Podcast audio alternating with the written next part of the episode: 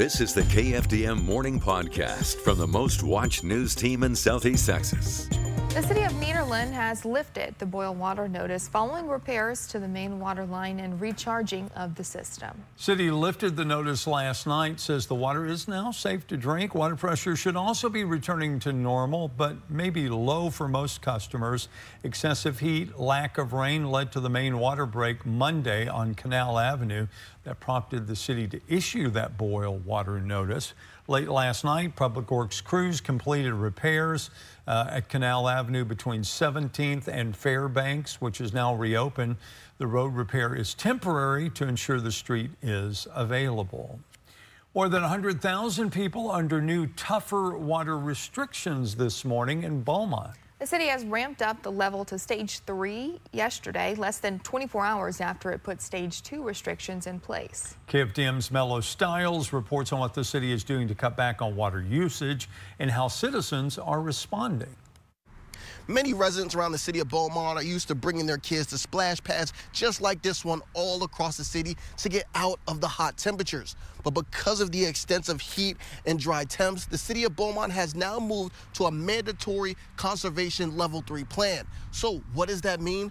That means that splash pads like these all across the city have now been turned off.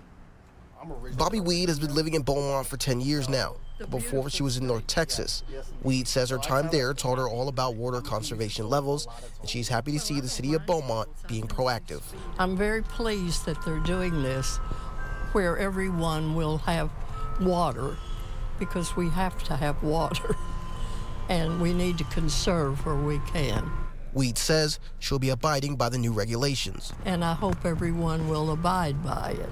Level 3 prohibits a lot more things people can do while using water than level 2. Which adds a prohibition on using hose end sprinklers, so connecting a, a handheld sprinkler to a hose and, and throwing it in the yard is prohibited under stage three. Bartkowiak says it won't be immediately before they go around enforcing the new restrictions, but first they just want to get the word out to the public as much as possible. Once we catch our breath and we have some time, uh, we may send some folks out and make sure that the people that are breaking the, the restrictions understand what's been released and ask them to adhere to them. Now, the coolest place might not be coming to splash pads for the rest of the summer. It might just be staying home. Reporting in Beaumont, Mello Styles. For more details on what you can and can't do under stage three water restrictions, you can visit our website. That's kfdm.com. A spike in COVID cases is hitting southeast Texas, and at least one person has died from that. Port Arthur Health Director doesn't expect the cases to slow down anytime soon either. Judith Smith, Port Arthur's public health director, says more people have been congregating and traveling for the summer, so the case rises are expected. Smith expects COVID cases to pick up with school starting and not many children being vaccinated. The number of cases has risen each month. There are 56 positive cases so far in August, but they expect well over 100 by the end of the month. Smith says a new vaccine will be released in the fall, but that high risk individuals shouldn't wait for its release. We're just really kind of concerned that those individuals, if they were to get COVID, would become very ill. The idea is that the vaccines will help prevent people from becoming severely ill going into the hospital or preventing people from dying. The current COVID vaccine that covers one variant is still available at the Texas Artists Museum. Port Arthur Public Health Department recommends following flu season guidelines to stay protected. Jefferson County taking another step that could lead to the rebuilding of Highway 87. Tuesday morning, commissioners voted in favor of applying for a grant along with the Sabine Pass Port Authority to study options for reconstructing Highway 87 from Sabine Pass to High Island. Over the years, storms have pretty much washed away the highway. County Judge Jeff Branick says the study would look at several options, including making it a park road or a toll road or keeping it part of the state highway system. The study would also examine ways to reduce the damage from storms and if the road can be compatible with wildlife in the area. Family, friends, and many in the Beaumont community are remembering Mike Rogers. He was a well-known spokesman for Gulf States Utilities through its transition to Entergy, but his talents and interests went far beyond that area. Mike was the MC of our Six Challenge game show for decades, which pitted students against each other, also serving his passion for helping young students grow and develop. His other very public role was through his involvement with the Beaumont Community Players.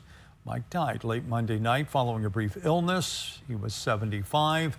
A memorial service will be scheduled for a later date. Mike was always, always very involved in things happening in the community. And now your daily forecast from the KFDM Weather Authority. Good morning, Southeast Texas from the KFDM and Fox 4 Weather Center. I'm meteorologist Chad Sandwell. Here is a look at your forecast. It is Wednesday, August the 16th.